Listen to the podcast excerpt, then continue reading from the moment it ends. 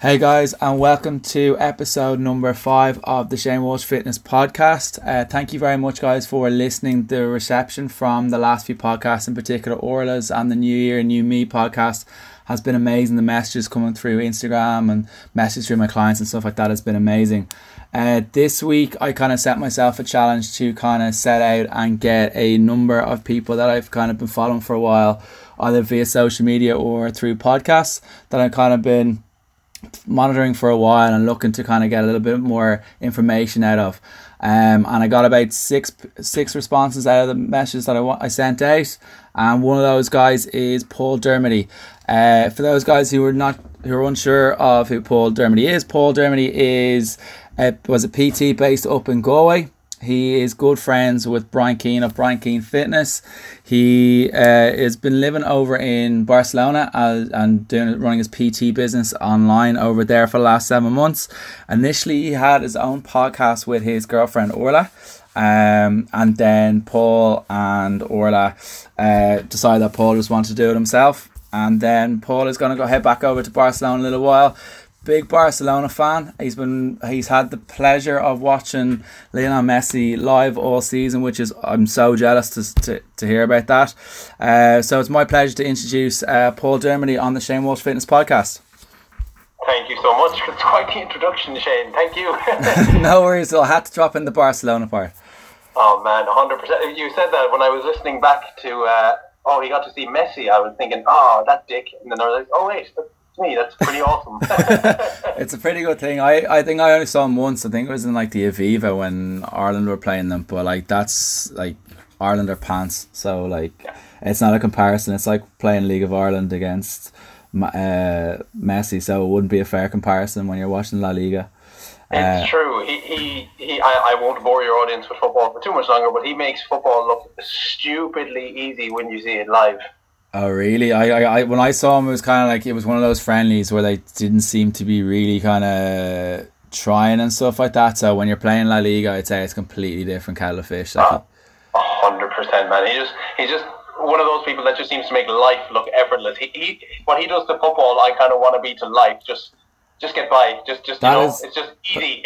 that's pretty good. I wish I wish life was that like that but uh, we all know it's not. So like a couple of like I've got Paul on the podcast because I've been listening to him for a while on his own, and then he's been on Brian's a few times. Um, and he, he, he a lot of his messages and his kind of uh, thoughts kind of resonate with me, and I know it's going to resonate with you guys, and kind of dealing with kind of a few of the topics that we're going to talk about is kind of dealing with negative feedback as fuel tips on kind of dealing with kind of anxiety and stuff like that but we're not going to go too bogged down in that. If we can then kind of the importance of a strong support network and then getting out of your comfort zone and dealing with insecurity. The, kind of the, the format will kind of be loose enough. There's going to be not really any structure to it bar those kind of little few, those few little points. So it's going to be more of a chat. Uh, so kind of the first one I kind of like to talk about, Paul, is kind of the dealing with negative feedback as fuel. I know I had that issue with myself when I was younger. I was always told that I wasn't good enough to play football or GAA or not smart enough in school, and it kind of, it, I'm not gonna lie, it pissed me off. And I know I'm not the only one when that happens. And I'm kind of listening to David Goggins at the minute, um, and his whole life. I'd recommend getting that audio book or getting the book itself, but the audio book's even better because he kind of half does a podcast, half does a um, a book as well, and he gets interviewed on it. But his his life puts your life into comparison, and trying to use that as fuel. I don't know what you think on the whole thing, Paul. Have you read or uh, done David Goggins' uh, podcast or anything like that? No, I've heard him actually speak on a couple of podcasts. It's funny you mentioned him. I, I was going to ask you what you thought of him. Uh, for me, you know when you listen to somebody and you just can't relate to their message just because it, it's just I find him almost a touch extreme. Uh, I nearly feel like if we were to hang out, he'd be shouting at me to do push-ups every six minutes. He's very army orientated. Yeah, and, and, and Brian loves him, and my yeah. girlfriend Orla likes him too, and she sometimes listens to him to get fired up. So she wants to do a 10,000 step walk, and she's listening to some lunatic doing a 34 day run. That kind of mindset. I whereas it doesn't hit me as hard, uh, but I think he's incredible. I think he's he's a, he's an absolute testament to himself in terms of personal discipline and mastery. But you know when a message doesn't just connect, Yeah. I take it you get a lot from him, yeah. Well, I've only I've only started listening to the the audiobook recently, uh, and I, I was listening to it during training today, and I was pushing weights that I never thought I would. It was kind of just one of those things. It was kind of in the zone. I I I I'd never thought like listen to a podcast would do that, but it did, did kind of fuel the fire a little bit, and I was kind of uh pushed me through because I only had like a little while before we came on air and stuff like that. So I knew that I had to push through, but he kind of really pushed through, and I was kind of, I was delighted kind of that that was the fuel that to. I know he talks about motivation a lot, saying that you shouldn't be motivated, um, which which is it's kind of a it's kind of it's it's a double edged sword almost. Uh, so it's a weird analogy that he uses when he's kind of talking about kind of that motivation shouldn't be motivation. You kind of you need to almost have an end goal but that like the motiv- the middle motivation shouldn't be the thing. Like it's weird. It's weird. It's a weird concept that he has, but it, it makes sense. Uh, yeah, I, I think it's well. This is what I tell my clients. Um, it's a harsh reality, but motivation's a funny one because to me, uh, when you think motivation, you think kind of like mid-flow. You don't think like when I was learning Spanish, I wasn't super motivated to start from the scratch. Like I mean, I didn't have a single words. I wasn't motivated. I got motivated, say, when I went in and ordered a coffee, and she understood. And when I like ordered a table in Spanish for a restaurant and she understood, that motivated me because I was like, that felt good to say something in Spanish and the girl understands me. However, I wasn't just like waking up and going, yes, Spanish, let's do this. And I'm trying to tell that to a lot of my clients where motivation's funny because if you don't do anything, you don't get motivated. And if you don't do anything, you technically don't deserve the results that you're down about not having. And it's a harsh reality. And you talked about using negative feedback at the start.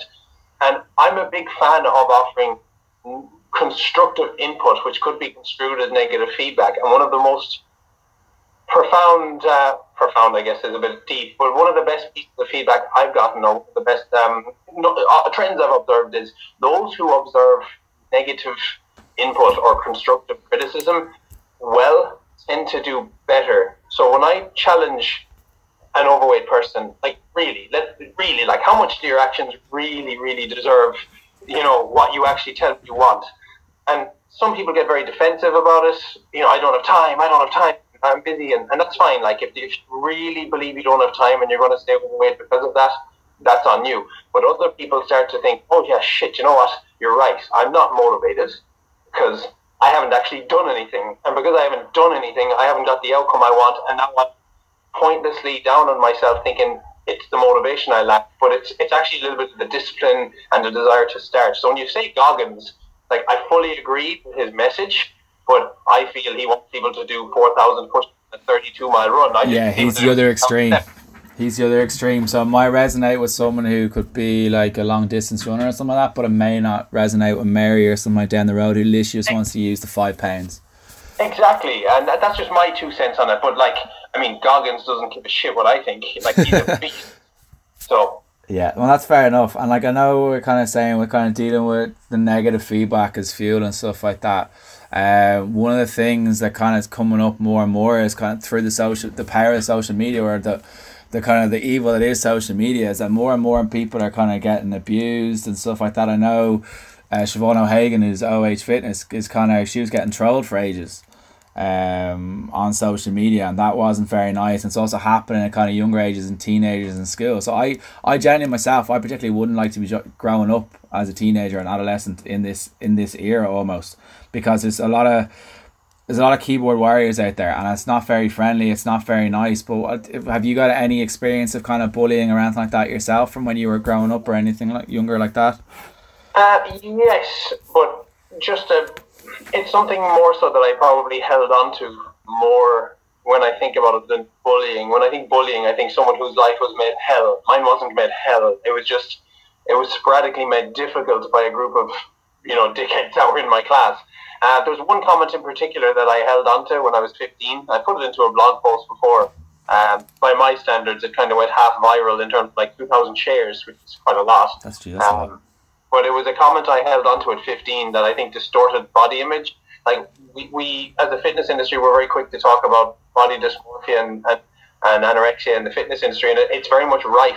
Mine wasn't fitness industry related. Mine was direct comment that I held onto and just um, a lot of the behaviors in myself came, and I'm not even just saying this. I think they directly or indirectly came as a result of that comment. It wasn't until I got into my mid twenties that I that I stopped and thought, hang on, how, how much of the behaviors you actually do towards yourself promote becoming the person you want to become? You want to be this strong, confident, in shape, secure, and very clearly secure young man, and yet you're not.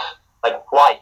And I thought it because I held on to a comment that I might be seen as fat or out of shape or not not what a man should be uh, in terms of a stereotypical man. And then it's funny because it's stupid because I can't change a light bulb. I don't think I ever have, and yet I'm emotionally strong as fuck. Is that how a man's supposed to be? So then I started to question every every bias I've ever held ever in my life, and I've been doing this systematically for the last four years. Uh, just just literally thoughts that I would have held, and I've started to what I what I found is the, the key.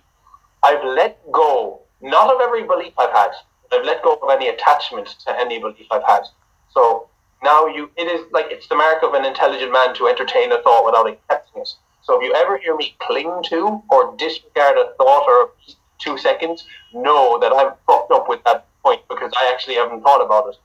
So for me, yeah, in terms of dealing with negativity growing up, yes, that, that, that little bit hurt me and that hurt me deep for years and years, but it was on me because I didn't let go of it and I didn't deal with the root of it and like nobody's coming to save us, unfortunately, as true as that is. Uh, on social media, I've had a few negative um, pieces. I've had a few like really devious inbox messages, but I've met two of those people in person in Galway and both didn't have the bollocks to so much as look up and make eye contact when we walk by in the street, which is just a direct, direct metaphor for everything in life. Everybody's brave behind the other side of a keyboard, but nobody has the cojones to say something to your face because a keyboard warrior is just another loser that can't get theirs and is just projecting their insecurity onto somebody who's doing something. And I, and I stand heavily by that. Uh, in terms of Siobhan O'Hagan, uh, uh, was she getting trolled very badly? I, I, I don't know this. Do you remember what was the the name of the one on social media that used to call people out all the time? Uh, oh, the Gym Whisperer was it? No, oh, um, no, not the Gym Whisperer. Something else. It was some other.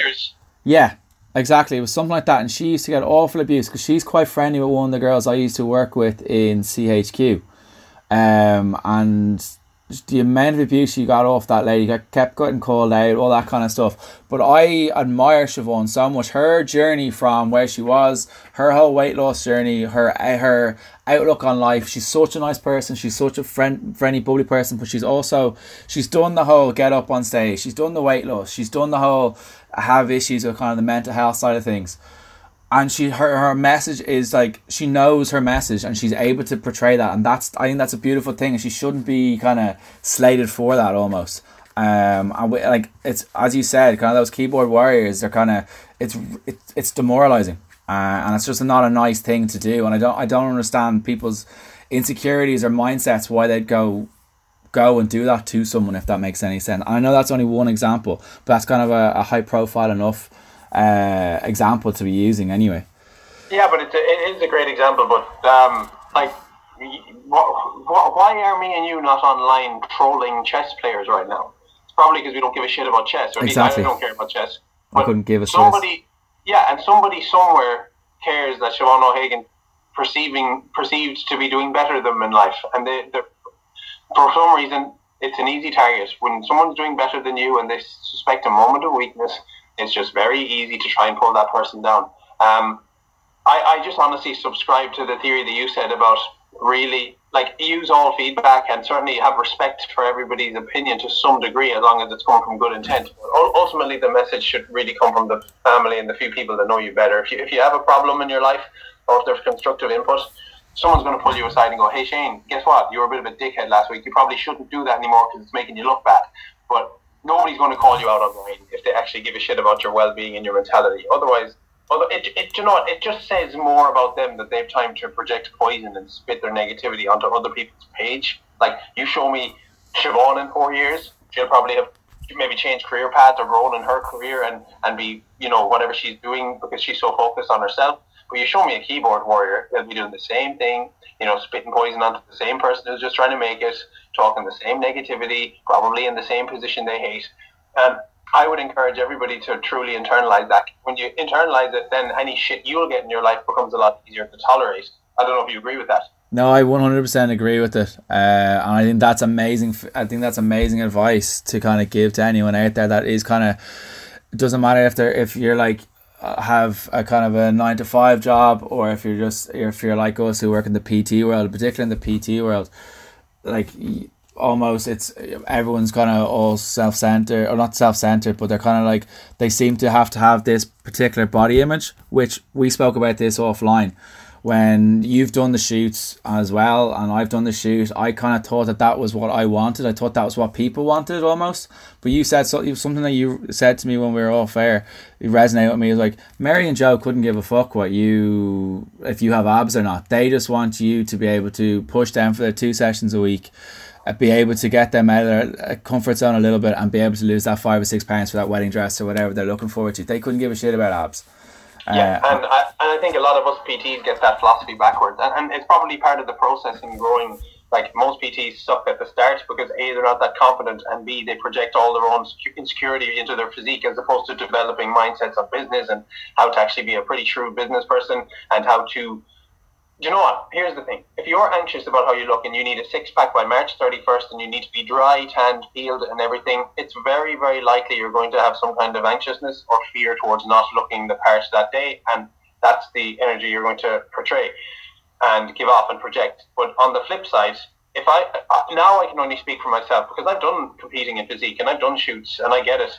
Um, but if I get overweight. I've, I've two clients, for example, online now documenting their whole weight loss journey. I tend to work with a lot of the overweight market, and most of my clients wouldn't want to be near social media, so they don't allow, most of them won't allow me to use them as a story, or I say use them, I don't mean it like that, but you know, just document them.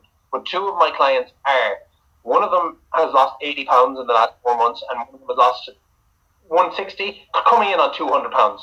And, and mm, both of them had to somehow get the projection that it's okay to be less than perfect. Like if you need to be secure, the person giving you the information should probably be somewhat secure in themselves. Otherwise, what are you technically buying? An, another diet? Like what are you buying? So I'm of the philosophy that people don't buy. I think it's Simon Sinek's theory. Uh, you know, people don't buy what you do; they buy why you do it. I have a concept that I joked about one time on a podcast, and I mean, again, I always joke mini viral, but someone in Australia with about a million followers shared it. No joke. I, I call it don't press the fuck it button. I was like, Mary's not struggling with evidence based nutrition in regards of how many molecules of hydrogen to oxygen in the bloody gram of carbohydrates. She's struggling with not pressing the damn fuck it button every time she has a slice of chocolate cake. And people thought, Jesus, that that's me. And and all of a sudden that post began to get shared and shared and shared. And I was like, in my mind, I was like, I'm onto something here. Um, put it onto a podcast started to literally get client referrals off it, just little things like that. And that dawned on me more than ever that people are literally struggling with the empowerment side of things. So everybody has probably tried to diet a hundred times. Everyone and their mother has tried umpteen diets. I don't think that anybody who's come to me is obviously in a good place with their diet because they wouldn't be with me. So it's just more of a case of empowerment. I always joke with the analogy of, hey, you ate a slice of cake, but then you ate the other 10. Does that mean if you spend a tenner that you're going to just throw a 100 down the shitter? Like, what's the story? And um, it starts to get people thinking a little bit better and to be more empowered to to to start thinking for themselves. And John, I actually forgot what the question was. I ended up talking about two clients, and now I've gone off on a tangent. I can't remember what it was, but I, I love that I, I love that cake. Oh, I know what it was. I know what it was. It was Mary and, and Dave down the road. Yeah, just, about the yeah. abs. Yeah, yeah, abs and yeah.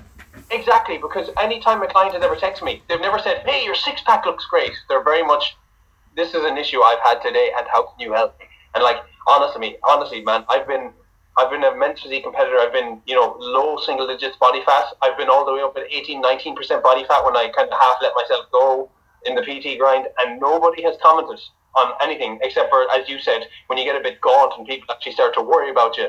But um, other than that, nobody gives a shit at all. When they know how, uh, to some degree, you're knowledgeable, and to a hell of a lot of degree that you truly care and love your job.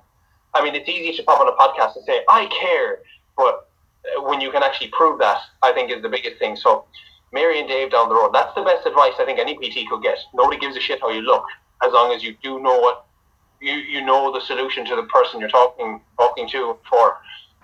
And you also need like uh, one of the things you also need is a bit of empathy. I know I, I sometimes sometimes you see some PTs who are kind of wandering around the gym like zombies after kind of the tenth session in a row, and it's very hard to kind of be able to give your seventh, eighth, ninth, tenth client the same attention you gave one, two, and three.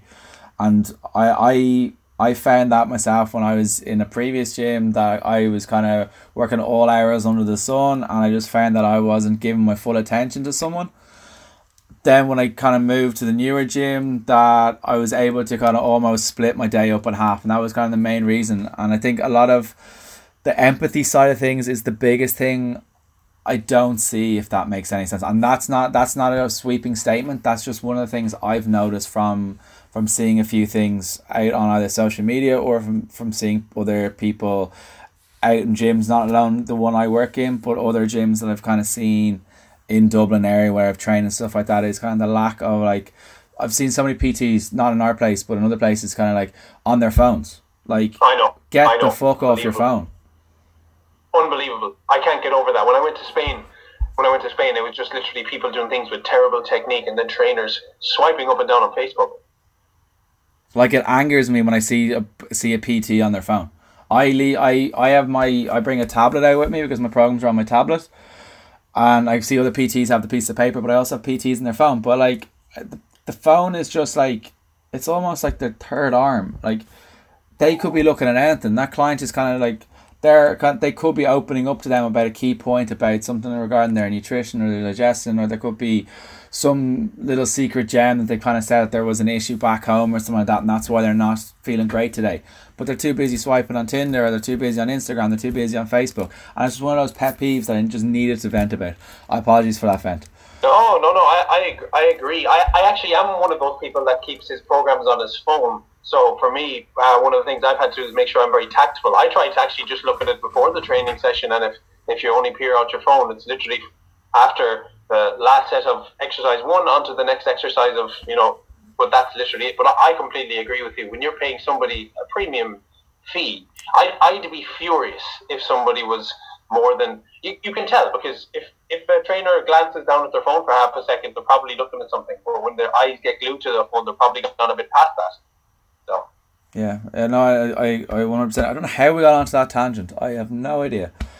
Um, yeah, I, I think it, I think it is because we both clearly do love. Well, I, I like I, I see it new. You obviously love you. You got into personal training because you clearly love training and, and obviously people skills to a degree. It's why I'm back doing one to one. You love the people interaction. Yeah, like.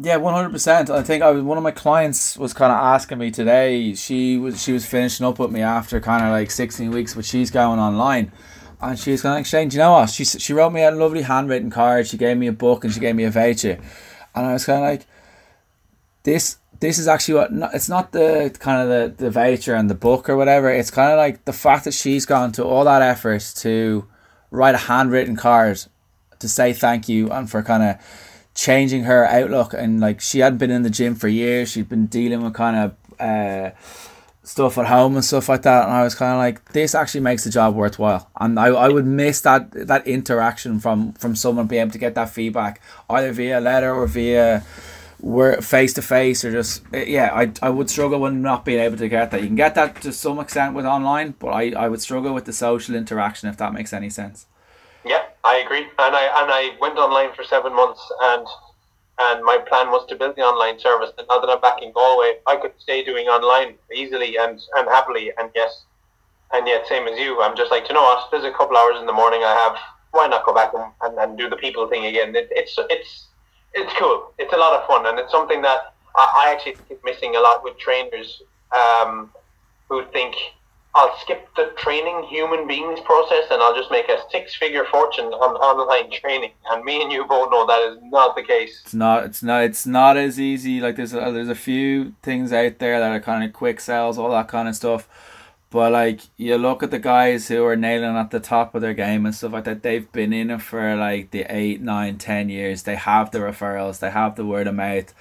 They have. They've kind of earned their money. They've kind of earned their their reputation and that's how they're kind of getting up to those figures and stuff like that and but they are pushing it hard also on social media. They're pushing it hard in general, but they also have people. They could have also have people working in the background for themselves. And like the, there's this picture painted that online is the way to go, and you can be over in Thailand or whatever on the beach doing it. But you said something offline to me about kind of sitting over in kind of Barcelona and stuff, and you're saying yeah, you like it's not all roses and all that kind of stuff. If you, Well, I don't it's just, it's just yeah, no, it's just very practical for me to, to think when, when you actually think about it, and, and honestly, correct me if you don't agree with this statement, but you know when you've been on a holiday and like the morning is great, but you're thinking about what you're going to have for lunch, but then you go to the beach and you're thinking about what you're going to do for dinner, and then you go for dinner and think about what you're going to do in the morning, and it's actually when you stop and think, it's it's tricky to actually be exactly present in what you're doing and like soaking in the sunshine and whatnot. So it, it, it can be tricky to be present without being some kind of futuristic thought person. That's terrible wording. Um, so when I was there, I did I did set aside time to go to the beach on August. That was for sure. I did because I was new to Barcelona. I wasn't like, look at me, I'm on a beach on Instagram. I was just like, I just happened to live beside a beach. This is cool. Um, but some days you'd work to do. You know, if a client wants to call at 3 p.m. and we've it booked in the diary, you know, it doesn't matter how 35 degree ish it is. I have to sit in a room. I don't have to. I, I'm now sitting in a room working for my client and taking her call for an hour. Like, it's not like, here's your diet plan. Fuck off. It's very much, uh, for me anyway, online coaching, or at least what, what I saw as the gap on the online market was just, just there's no plan. And I know that sounds really, really weird. And I've had clients message me, or I've had new people message me, go, what do you offer? And I'll just say, like, what do you need? And they're like, well, what do you offer? And I'm like, well, what do you need? And I want to know what they're coming from. Like, I mean, I'm not going to program you, say, you right now, the same way I program uh, a man that needs to lose 200 pounds. So when I was there, my whole thing was get these people, get them to work with me, and if they want to work with me and they like me in the first month, um, get them to work with me for three months, and then hopefully they'll be ready to fly the nest. But with that comes literally daily communication, or at least on my end, um, weekly video calls. And when you have enough clients, you find you're actually working quite a bit. So it's not like you're no, you're lying on a beach in Barcelona. You, you're doing your day's work, or at least I'm trying to do my day's work. You're prioritizing building. You're doing content. I'm doing my email list. I'm doing my podcast. All, uh, all, all from like you know a little Spanish apartment, which doesn't necessarily allow the sunshine in. And you find the time in the day then to you know go for a run on the beach or go to the gym. But like it's an hour in your day, and it's what I'd be doing in Ireland, except just in a slightly hotter climate. So I wouldn't like to paint the picture that it's just like go online and fly to Barcelona. It's fly to Barcelona if you have the chops to be self-employed and work really hard. Cool, but more to it than that. And uh, I, I would, I never personally bought into the dream of the six-figure online coach. I think it's really naive, and I think it's really silly, and I think it's really, I mean, it doesn't exist. And I knew that. I just was like, yeah, well, if I have to work really hard, why not just do it in my favorite city in the world, where I can just go to the beach on the hour I have off. Yeah, no, I, I know, I and I admire you for kind of going over it that way and doing it that way and stuff like that. I, and I, I, it, it, it's to be admired. Uh, so so fair play, and I know you're gonna you're plan when you when you plan to go back. Uh, I want to go back in May. My girlfriend's a teacher here, so I want to go back in May for the summer. Um, but I mean, I'm back in Galway now, and I'm settling back in just because the weather. Um, uh, but I am genuinely just very happy to be back doing one to one training for the time being. I, man, I'm in no rush. There's a I, I'm I met a you know for all the the stuff I love to listen to, you know, podcasts and audiobooks and really challenging myself. I met a woman in Spain. Uh, she's about 40 years old, really, really nice woman. And she just said something that hit me deeply, possibly the deepest thing that I hit there. She, there was a, an angry person on the road. I lived with this lady, and um, there was an angry person on the road, and they were beeping. And she just looked at me and she goes, "If you ever just stop and think when you look at an angry person, they're just in a rush to nowhere. In fact, I'd nearly say we're all in a hurry to nowhere. And I remember that now. Anytime I'm in a rush, I'm like, well, where am I in such a rush to? Like, it actually helped really well because I was at the Camp Nou watching Barcelona, and it was the 89th minute. And I was like, okay, will I leave early to beat the crowd? And then I was like, for why? It's seven o'clock on a Sunday. You have nowhere to be. What the hell's wrong with you? Uh, stay and watch the end of the game. And it's actually really helped me a lot. Just anytime I might get short myself or frustrated, I'm like, dude, you're not in a rush to anywhere. Unless you're literally in a rush to somewhere and then you're just left yourself short in time, and it's also your fault. So either way, it's win-win. That's brilliant. That's that's so simple. That uh, Yeah. that analogy. That's that's that's brilliant. Yeah, it sounds it sounds almost simple, but it was just something that struck me quite well. It's funny how like even when you're just like having a normal chat with like Mary or John down the road. I hate using Mary and John all the time as examples, but it is Mary and John down the road. that like even having a simple you pick up these little nuggets um, or little tips of gold or whatever from those from people. Especially I find when I especially when I got into like Tipperary, and my mom's from, that when you're talking to kind of the older generation, they like. I love kind of going down there and kind of talking to that kind of generation because they've kind of lived it. If that makes any sense, I know it's a slight, slightly different world from when they grew up, but they like they've lived a life and they've kind of they've some of them have been over to America, some of them have been over to England to kind of work and stuff like that, and they're back but they're content with what they have now. Uh, yeah. Which and they don't care what people think. They're kind of immune to the. They don't even know what Facebook is. They don't know what social media is, and it's just a simpler life. And it's just that we seem to have completely complicated life with all this kind of stuff, and which is a little bit concerning. And I don't know how far more we can actually push it, or how the, those kind of companies can push it on us, or how we how much more can take over our lives. If that makes any sense. Oh, it makes perfect sense, and and I obviously I don't know the answer by any stretch, but they can. or that seems. To oh yeah, that's I know. Yeah, it's, it's quite. It, it is quite. Like I love social media just because it's changed my life. I'd still be working in an office without it, but it is when you think about it and you stop and realize it's scary how far they can take it. But you're so right, man. When I go home and my parents are at home and they're in their seventies and and and they're just like, to be fair, actually, my parents are both on Facebook, but like you know, the the, te- the telly comes on and frantically mom will be like, oh, is there any way to tape that so I can watch it later?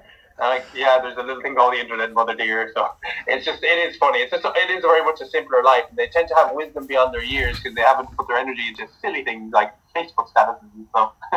yeah, it's gas. Um, one of the other topics I was kind of going to talk to you about was kind of the anxiety thing. I know this is kind of one of these things that kind of seems to be out there a good bit at the minute. And I know when I got sick back in April 2017, I went fell into kind of a bad place. And one of the first things that happened to me was I was put on to certain meds and I wasn't overly happy with being put onto the meds. And I found that kind of just simply as going to a counselling session for whatever it was, the length of time that I went to, still kind of go just to have a, a chat now um, was a lot better than kind of being put onto those meds. I know you kind of you've spoken about it previously in other podcasts and stuff like that about kind of depression, anxiety, and stuff like that. So I'm kind of keen to hear a little bit more and kind of your kind of pointer pointers on that kind of thing.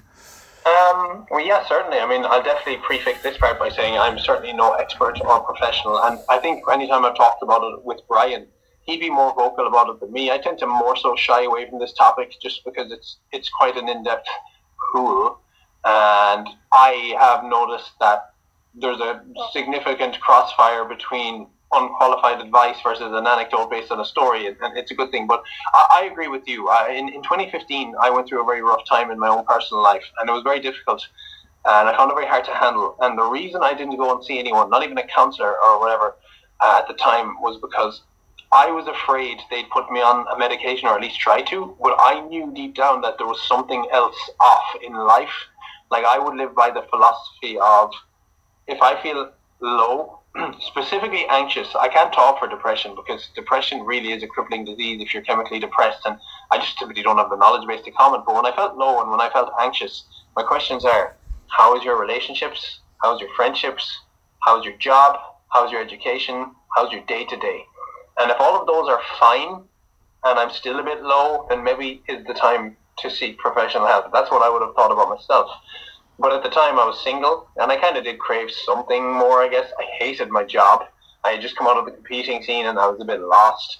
So I knew that there was something wrong with me as a in terms of I knew there was something off with me in a practical, humane sense and not a neurochemical sense. So I was afraid I'd go to a doctor and they put me on a medication that I couldn't not come off unless I was weaned off for years to come. That could literally hamper my ability to live without it. Um, in terms of things like uh, feeling low or feeling anxious, I've just I can't say this enough. Like in real life, we're starting to have the right conversation about mental health now, and in the era of social media, I'm not sure we know how to do it right because it's certainly just an observation. I think some people tell the story very well, and then I think some people put out the story where I think they intend to do it well, but they don't quite they don't portray it in such a way, and then it gets looked upon as attention seeking. I'm not accusing people of that, but I, I don't think we know how to regulate this conversation with the social media media era as carefully as perhaps it should be. Um, which is why, for me, I think the value of your network is absolutely crucial. I, am fortunate. I always do think that one of the things I've, I've been blessed with is I think I'm a great judge of character, or else I'm stupidly deluded and ignorant. But either way, I live in bliss because of it. But genuinely speaking, I think I'm a quite good judge of character. So I'm very good at seeing the intent behind a person and a person's intentions. And like in the last couple of years now, really since I opened my horizons, I've seen a lot of passive negative remarks to me and to others from people where it stings and I'm like, oh, that wasn't meant out of love or care. That's someone projecting poison. You need to catch that shit. Now I can catch a heartbeat and I can I can I can do it a mile away. I can see it a mile away. I've had two or three people in the last couple of years try and pass it on to me. I won't accept it. I know what it is. But similarly, I have my girlfriend Orla. I have a couple of best friends, and I have my parents and my family who, if they lay something down to me, I don't want to hear. It's probably right. And if it's probably right and I don't want to hear it, it's probably debilitating me in that moment. So anytime, and there's a great example, me and my sister think very differently. Hell, me and my girlfriend think very differently, and me and Brian think very differently. So if they give me constructive input and I reject that straight away, it's usually because I'm not ready to let go of the fact they might be right. And all of a sudden, because then I've got a new piece of information that has challenged the current belief that I'm holding on to, I mentioned attachment earlier, that I'm holding on to and refusing to let go of, I can now part with that attachment and start putting together a better plan for me in life. So, for example, um, I'm thinking about going back to college to actually study psychology because I'm actually not happy with the binge eating and body dysmorphia literature and information on a mass scale. Now, I can't go around saying that because I have no evidence base to prove that, but just my gut tells me it can be done better. And I would like to be qualified and in position enough where I can I can help change that. So my girlfriend has given me some input on on she thinks I'll excel but she's given me some input at, at certain things like that I'm not a shrewd businessman, for example, or that I won't be the shrewd businessman perhaps because I'm too airy fairy, present in the clouds. I want to do travel. I, I love now too much and I love relaxing. Like I don't give a fuck when someone's like, "Oh, you need to work 14 hours a day if you want to be a businessman." Like fuck off. I'm watching the Liverpool and City game, um, and and I'm aware of that. So when when Orla says to me, "You may not be the best businessman in the world in ten years, so if you're well educated, that'd be better." I'm like, "Oh, she's right," and I wasn't ready to let go of that theory that I'm not the best businessman in the world, but it's true right now, and I'm not saying it won't happen, but it, but right now it's true. So when you get constructive input like that, the anxiousness is immediately gone because there's a weight lifted that I'm not trying to be somebody I'm not anymore. Like I'm still a, a self-employed personal trainer, but I'm a personal trainer first who just happens to be self-employed. I just happen to love PT so much that I'm I'm good at business, but uh, like I'm not a salesman. Um, and then the anxiousness goes, or at least it's channeled differently because now I'm thinking, okay, what would my life look like if I was more than I am right now? What would my life look like if I was something more than I could be? I could be more. What's the next step to that? How could I be more? I'm, I'm anxious because I know there's something more in me and I'm not enough as I currently am. And I don't like this movement of you're perfect as you are, you're fine as you are, because inherently, if you say that to me and I know I'm not enough as I am, I'm gone back to this state of confusion. So, so when I talked about projection, sometimes people project their negativity on, but sometimes people give input to, to, to make it momentary easier. But sometimes you need somebody like a Brian Keane or an Orla, my girlfriend, to be like, no, you're not enough as you are, and you have some really, really, really bad habits. And, and, and if you fix them, your life would look a bit better. And if your life looked a bit better, you'd be a little bit less anxious because you'd have a little bit more faith in yourself and you'd have a little bit more meaning to offset difficult times in life. And I think personally, when you talk just anxious and low emotion, or certainly what I went through personally, I was devoid of direction. I was devoid of confidence. I was devoid of motivation, and they feed into one another. But unfortunately, you need to push past plateaus that perhaps you didn't know you could do, or ones that you've just never clearly defined yourself. Like I say this to my clients all the time. What's the reason that you're not four stone lighter?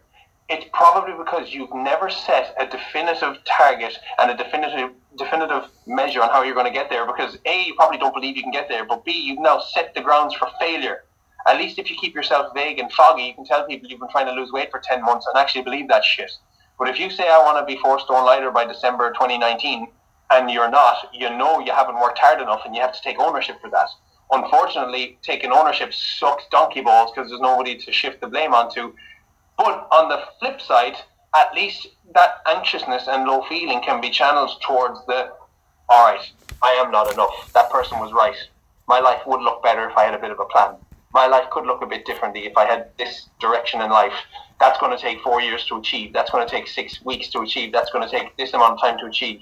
But I'd feel less pathetic and flawed just for having that outcome than I do right now. Um, so going back to your original question, in terms of the realms of depression, I'm skeptical just because depression itself is a crippling disease and a neurochemical disease and something I don't know a first thing about. I've never suffered with it. I think depressed thoughts can be environmental. I think your job and people around you can send you into a depressed state uh, based on who you surround yourself with and the information you let cloud yourself. If I tell you you're stupid and ugly enough for the next hour, you'll eventually begin to believe it, dude. But if I give you ideas on how to build your business, you'll eventually begin to believe that too. For example, so it's just it's just what you're letting into your mind. And then in terms of anxiousness, I just think most of us know there's a lot more to us than we realize, and nobody's ever told us that. So that's kind of my two cents on it. And when you when I talked about online coaching I gen- it sounds like I'm trying to be some cool psychology whack dude, and I'm not at all. I just try and challenge my clients to wonder why they're not who they wanted to be physically for a while. Is it mental or is it genuinely that you're lazy? And if you're lazy, how are we going to be less lazy tomorrow? And while it sounds a bit hokey, sometimes it's literally something as take 7,000 steps tomorrow instead of five, and then do that for the next four weeks. And you'll probably be a pound lighter. And once the first pound goes, you'll probably do the next 10, and then you'll be perfect. Go fucking crazy. And all of a sudden, it's that little nobody's ever said it like that before. You know. That's I, I love that. I love the whole fact about you have to take responsibility. I think a lot of people kind of forget that. They think that almost sometimes if you maybe even hire a coach or you get some side some sort of like consultant to work alongside you to grow a business that it's just gonna happen overnight. I think that's oh, almost what's happening. That's the kind of the world that kind of we're hap- it's happening at the minute regarding the kind of the online stuff and all that kind of things that without they just think that this magic button is just going to happen. This four stone's going to fall off them. They're going to be a six figure entrepreneur. It's going to be in the paper. It's going to have this hang around with kim k and kanye which is not going to happen. It's just it's just the world is just this is all just event like that that side of things angers me that just some people just aren't prepared to put in the graft i know we are kind of talking offline about kind of as a pt when you kind of first set out and kind of the first two years are always the most difficult because you just want to get your name out there. You're kind of you're working your ass off and stuff like that, and it is easy to burn out. Do you find that when you first started out that you had an issue or you had a struggle to kind of have the, the work life balance and stuff like that from from being in the industry for that long? Uh, personally, no. I'll be totally, totally uh, see through with you. I didn't. My girlfriend lived in Dublin at the time. I lived in Galway. I worked very, very as hard as I physically could anytime the work was come to me, and I, I loved it, and I still do. I, I only ever kind of started to shift away from the gym floor with the foresight that I might get burned out soon, just because I'd be afraid of my quality of service diminishing, as well as for the paying customer, but also for my own reputation. Work-life balance wasn't something I struggled with because, like you, you said it yourself, man. You think it's going to be there? It's painted as entrepreneurship, like as if we're entrepreneurs. We're personal trainers who run a little business, or at least that's the mindset I keep anyway. We're not hanging out with Kim K and we're not lying on a beach for 17 hours a day smoking weed. Like, I mean, it's a, it's a hard grind. So my, my girlfriend and my family were very supportive that if I went trying to run my own little, um, you know, my own sole trader company business as a personal trainer, that it was going to take longer hours than perhaps one would like. Like my first three clients were free. I didn't charge them. Uh, because I didn't have the belief enough to charge them and then one of them dropped four stone. I was like, right, I'm I'm I'm going to try and get paying customers, and, and you build up like that. But you put in, you have you you know yourself, you have to put in the work. Like it's one thing to think, oh, work life balance, and it's difficult to get burned out. But I get more burned out working eight, ten hours a day in an office, sitting twiddling my thumbs because I don't want to be there. And that's what did happen in my earlier and mid twenties. Um, so for me, no, the work life balance isn't and hasn't been a thing. And I've only been doing this three and a half years, coming on four years um, overall. So like I I feel very much energetic and energized towards it. I think it comes as well from as you get more confident, like stupid things I used to worry about, like you know, does my six pack look good, are not even a thing anymore. And that you can't you can't put you can't put a value on not taking that energy to work with you. You know, yeah, I know the, one of the other things that kind of struck me when you were kind of talking about, say, if someone says something to you and it resonates with you or something like that. I know one of the analogies out there is to say if I call you a pink elephant, you're not going to get offended. But if someone calls you stupid or insecure or something like that, and there's a little bit of a kind of you almost put the, the blockades up straight away. You're kind of like fuck you, have all this have a massive argument then. That's one of the things I think happens more and more. I think with the kind of the, the prevalence of social media seems to be coming out a little bit more that people are putting out their their lives out on social media um, and they're not prepared for kind of the the backfall of it. It's all well and good getting a few likes and all that kind of stuff, and being kind of willing to kind of spread your story and stuff like that. But then you do need to prepare. Like we linked into it earlier about kind of the naysayers and stuff. Like you do need to all, almost need to be prepared for that kind of naysayer side of things. But the pink elephant thing, kind of that that's one of those things that resonates with me a lot, and it's kind of made me a little bit more chill, if you know what I mean. Like if someone's kind of saying something that is kind of constructive, or they say something about, oh, you should be doing it this way, I'll kind of go and say, well, I'm doing. I kind of look into my head, go maybe go home and kind of. I'd say if something to do with the company or something like that. Like say if it's I'm not doing X, like say the accounts or something like that the right way. I'll kind of go, well, this works for me, so why should I do it that way? And then you kind of almost as you said, three months later, you're like, oh wait, that actually makes sense. Uh, and it, it's just funny how the mind works. The mind puts up this wall, and then you somehow like it just this little epiphany moment just works for you. It's amazing how the mind works, but it's so messed up. And I admire you so much for going back into kind of trying to go get that education and the kind of the psychology side and stuff because I know it's it's an area that I agree with you. There is more to be learned uh, on that side of things. So much like there absolutely is, and I, am by no means do I have all the answers. That's for yeah. sure. And I'm not even registered to go back. It's, it's just something I'm I'm just saying to you casually. It's not even I'm not even registered for it. But uh, the pink elephant is so true, dude. I, it was one of the things that helped me make peace with um with that. I told you about the comment of 15. I remember I remember writing the, the blog I told you about earlier. And, yeah. and saying the, the comment landed with me just because I was vulnerable there. Like the dude wouldn't remember saying that 15 years or 13 years ago. Like he wouldn't have. He made one comment one time, and I held it for 10 years. Um, and it sounds like again a cool thing to say in a podcast, but it's it's exactly analogous of that pink elephant. He la- he made a comment that landed because I was insecure about that because I was vulnerable there. It wasn't anything to do with him, um, except for the fact he was just a bit of a dick. Um, but other than you're right, like he didn't say anything about my hair or he didn't say anything about my my nose because they're not things I'm insecure about largely. But like your belly or your waist or your you know we all carry that kind of thing, and unfortunately, it's just really it's, it's hard because most people are some degree of insecure about their body anyway, to be honest. So you can get a nasty comment from somebody who's not particularly secure in theirs, which is a whammy, and then a double whammy is you're probably already slightly insecure about yours.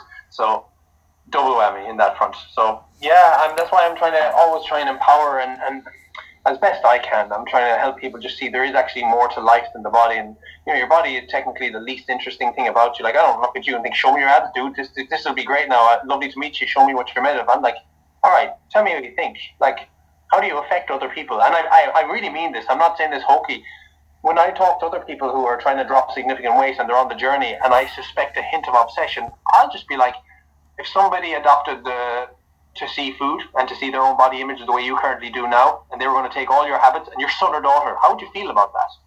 And uh, when I answered that about myself, I never actually heard anyone say it. It was just something I thought of. If I had a daughter who treated herself the way I treat myself, food and exercise, how would I feel? And I was like, not good. That's not what I want my daughter thinking like. I don't want her banking calories and doing sprints because she wants to go out and have fun. I want her to be able to live life and whatever the hell she wants and feel good about herself and you know, probably be healthy on the side as well and just not take it so bloody seriously because, you know, there really is no end destination. And when you think you're going to be perfect and what you deem perfect to be now will move when you get it because you don't appreciate it anyway because we're humans and we're all flawed and we're all stupid as hell. So I was just trying to get that client, get into the mindset of clients. Like if your direct food outlook, exercise outlook, and body image outlook was passed on to the one you love the most, would you be proud that they think like that now? And you'd be, be worried for half the people we know. At least I would. So hence why I'm trying to be like, yeah, do you know what? Pink elephant. What let, let people say people are going to comment anyway. You know, you know, stay true to your virtues. Don't slump down to theirs.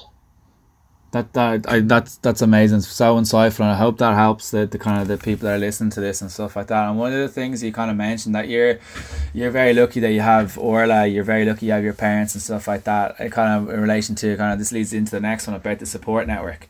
I know that when I fell into the dark place, I fell into after I got sick and stuff like that. I gave up the booze, and it just ha- so happens so happens that like you find out who your true kind of circle of friends are. Uh, and you were kind of maybe you were kind of hanging out with people that maybe weren't their interests weren't their their interest wasn't into into you. It was kind of more into kind of the socializing, going out and doing all sorts on kind of a Friday or Saturday or Sunday night or whatever it may be. And like this, the support network has been amazing for me. I've been very lucky. I have a great group of friends from school. I have my parents. My parents have been my rock. I've got my brother. I know he's literally just walked out the door, going back to London now. Probably won't see him for another year because he never comes home and stuff like that. But he's always on the other end of the phone if I need him. Um, and I, I, I hope you, like I was saying there about you have a great support network and stuff like that. But do you, is there anything that you kind of feel yourself that you kind of had to kind of go out to your network, or is there any kind of threat, kind of not circum, what's the word, um, criteria that you have for someone that's kind of like for your network, if that makes any sense, or what to look out for? I just always say, man, if someone, I'm, I'm similar to you. I have great college friends, some couple of school friends I still keep in touch with, and then the immediate people that are just in your day to day life. I'm, I'm similar to you, very lucky.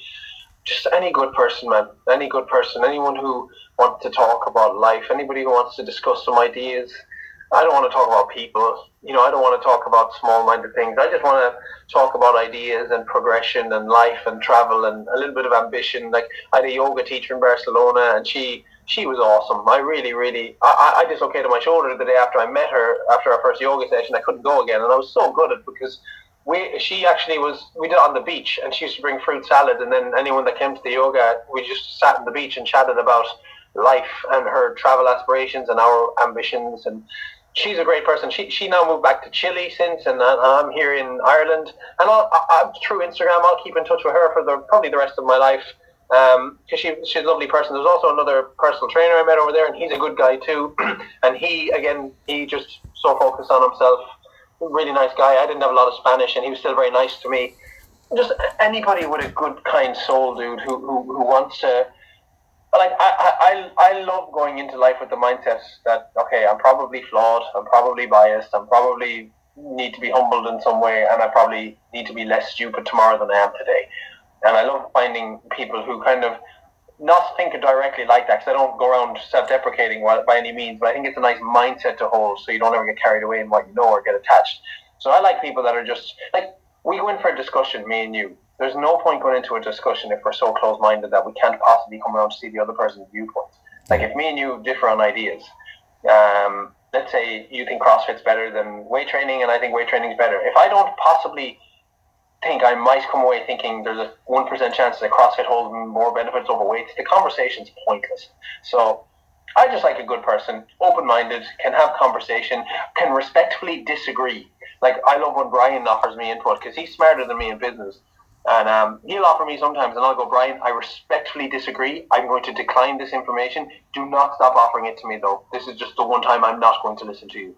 And I'll say that something like that to Brian, or I'll say something like that to Orla, and it's the lines of communication are open. They'd say it back to me if I offer input that's not he he did at that time. Um, and, and if you're in a position and you're listening to this where you don't have a good friend network, I honestly, what, what are a godsend for me anytime I'm by myself is when you find books and audiobooks and YouTube videos of people who have the mindset that you'd love to aspire to, listen to it and consume it. And if you get a chance, DM them on Instagram. Like, I mean, we're, we're talking here because we exchange a couple of DMs on Instagram. You don't know who's actually more open to having a bit of banter and a bit of chat and a bit of conversation or even a coffee. I reached out to Pat Divilly always Pat Divilly three years ago for a bit of advice, and I just asked him a question on Instagram. I was blown away when he offered to meet me for two hours over coffee. When I asked him, um, you just don't know who's willing to help you, even just an hour or two hours. That might actually blow open your horizon to think for the rest of your entire life. And and for me, there's no criteria. It's not that I'm better than you. We can't be friends because I think people who think like that are kind of dicks. Um, it's just more of a you can't force chemistry and you can't force a bond. And if it's there, it will be there. Like misery loves company, so that's why negative people tend to flock together. But I actually think positivity loves it too, man. I think I think there's a reason me and you are here chatting. And I think there's a reason that say anybody who reaches out to us on social media reaches out to us because something we've said has resonated with them. And whether it's, you know, I'm kind of flawed and pathetic and useless, but I'm decided not to be too insecure about it and try and master my life as best I can. You know, other people might go, "Oh, I thought everybody who had a job they liked or who had such and such a thing, you know, was just perfect and had no insecurities." Like I got a guy yesterday, yesterday messaging me on DM. He saw my summer holiday pictures. Like I'm not, I'm, I keep myself quite lean and I put up a picture from summer holidays. Just, just Joe. It was actually satirical. I love a bit of sarcasm. And he just asked me had I had I any bodily insecurities, and he almost took a bit of happiness in the fact I told him yes, of course I do. And I was like, well, if you want my advice, let go of that shit, man. Because if I get fat or if I get shredded, you're still look the exact same way you do. It doesn't matter. Let go of it because you seem to be hinging some of your security on how I look, which is useless and worthless. And and it's a bit of a harsh thing to tell someone, but if you can find somebody that kind of you know, punches you with the truth as opposed to kisses you with red lipstick with a lie, um, I think those people are gold. I really do. And if you find yourself getting advice that you're not, that you're getting really like defensive about, stop. Don't input. Just go home and stew and think for 15 minutes. Why? Am I right?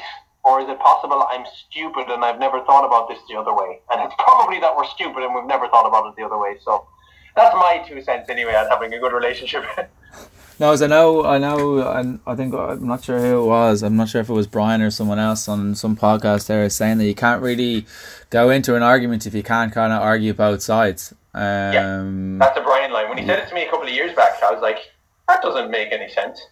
But I was like, oh, hang on, no, you're being an idiot again. he, he's like he's one big meme factory that Brian lad. He's yeah. just, he just has these one liners, these little anecdotes that he just he knows exactly how to how to pitch it across to everyone, which is which is awesome. That's why he's so successful.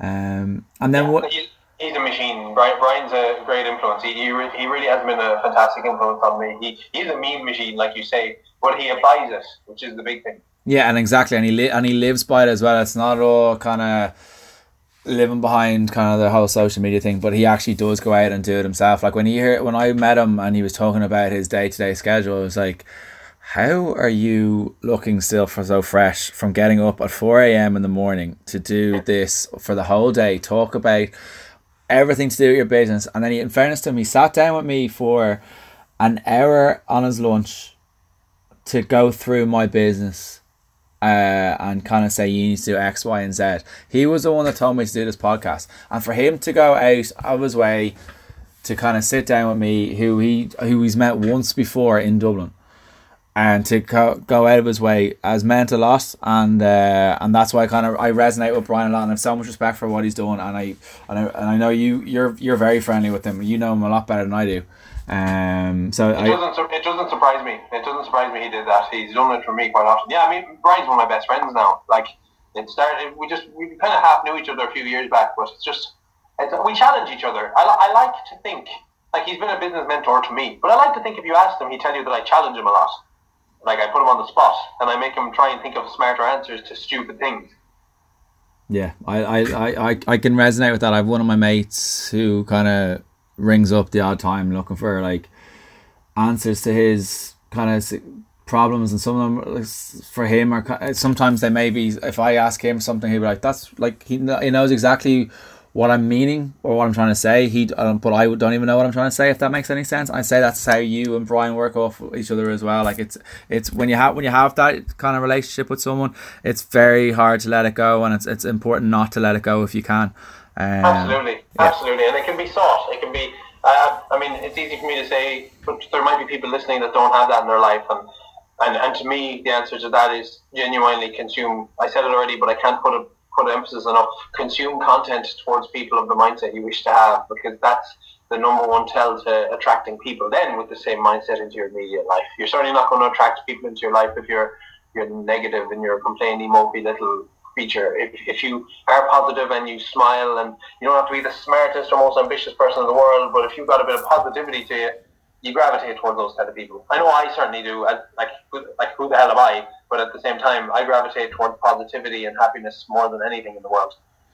That's amazing. And then one kind of the, the last point kind of kind of kind of talk about is kind of I know there's kind of this whole thing of that it's only what the fourth of January. There's kind of the whole uh, New Year, New Me kind of setting out resolutions and stuff like doing Well, stuff the like podcast that. was your resolution, wasn't it? It was kind of one of those resolutions, and I know before I kind of I kind of half-arsed some resolutions, but I kind of after taking a little bit of time off in December and meeting with Brian and stuff like that, I was kind of like, you know what, I'm gonna get out of my comfort zone, and that was one of the things that I was gonna set myself. So I've set myself about three tasks, which is to go to three or four seminars this year, to go over to back over to Thailand, which I've booked for April, two and a half weeks in Thailand, do Unit 27, going to do that for 10 days, and then go over in racks for four days in Phi Phi before coming back to the clients, which is I can't wait for. Uh, and then getting out of my comfort zone, which is going to continue doing the podcast. And I'm, one the other thing was reaching out to people who I haven't met before, but who um, I kind of been listening to or watching or kind of following for a while. They may not me- not- may not know me from Adam, but the likes of yourself and whoever is going to be coming on the, the nearby future, like it's amazing that you're kind of taking your time out to do this for, uh, to kind of spread to spread the word. You have um you have a terrific radio voice. You really do. You have a terrific. I, I was thinking that as soon as you pressed go on the on the air or press record or whatever, I was like, oh, this guy's got this feels like a radio station. You have a fantastic. I think I don't know if it's the Dublin accent or what it is, but One of my I clients- is a strong medium for you because you have a nice interview style, but the voice. So, One of my clients has said that to me as well, but I thought she was just taking the piss because she's from Mona and she has a little bit of a heavy accent. I thought she was just taking the piss out of my Southside accent. But no, uh, not at all. Not at all. I'm, I'm listening, thinking this fucker needs to keep the podcast because I, I nearly feel you could, you could be on a radio station for all I know. So that's a good piece No, of appreciate that. Thank you very much. I really do appreciate that. Uh, so like with the kind of the getting out of your comfort zone and stuff, I know when you've kind of you've done the the bodybuilding, you've done the going up, getting the fake tan on, shaving the legs, all that kind of stuff. Is there anything? And you've kind of moved over to Barcelona, and I know Orla was kind of teaching and stuff like that back in Ireland. Is there anything that you've kind of set out for yourself in the next little while, either business or personally, or is there any recommendation that you'd kind of say to someone about kind of dealing with that kind of thing? Um, I think we should all just have tangible targets. Um, I didn't set myself any rock solid resolutions. There's a few things that I always want to do, just because it is a new year, I guess. I just want to continue to try and move forward with the same trajectory. Um, I continue to build some good relationships. I do want to live back in Barcelona again. Um, if I'm back in college this year, it's obviously going to be September 2019, so there's that. Uh, but no, you know, I'm not one of these whiteboard, vision board kind of characters. It's just not me.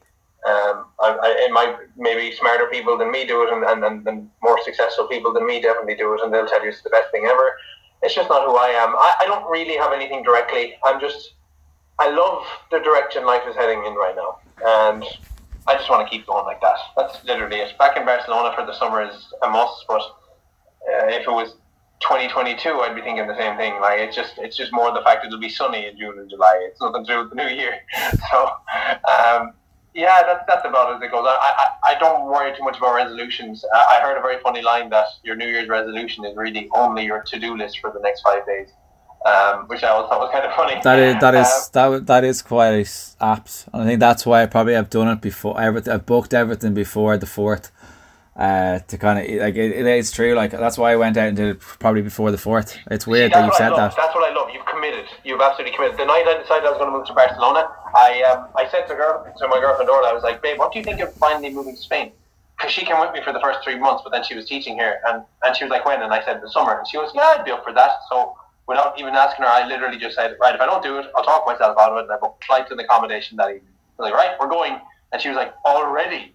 And I was like, yeah. She was, babe, you're on a provisional driving license for nine years and putting off your tests, but you have Barcelona booked within ten minutes. And I was like, eh, you know, if we if we if we keep putting it off, Barcelona will become the driving test. So Fair play. Like I I I, I, I admire the whole thing. Uh, I it's kind of potentially in the pipeline about doing something like that, but I think I need to kind of hone the craft a little bit more in Dublin and stuff like that. So that's that that's the plan and kind of work on the podcast and getting the name out and getting the brand out. And like as you know, it's got it's all about kind of building a brand and building a voice to kind of the name and stuff like that. And like PT is all about kind of the kind of personal style and all that kind of thing and kind of referrals and stuff like that. And that's kind of one of the the main reasons I kind of want to do the podcast is kind of almost try to try to put output my the stuff I've had to deal with, and that's why I kind of get other people out because everyone has a different story, and that's what I've kind of no one person is the same. Whoever I've come across, either from work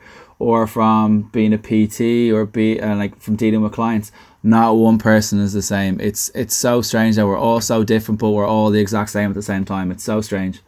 It is, man, and it's funny you say that because you you took the words out of my mouth, dude. It, it's like there's like three problems you deal with as a personal trainer, really, but like there's a hundred manifestations of those three problems you get. Like you know dietary adherence, eating too much shit, and you know being too lazy. But there's just for, for, for such like three or four problems that we all kind of have suffer with when we go to a PT, there's like a million different manifestations. No story of why is the same as you say yourself.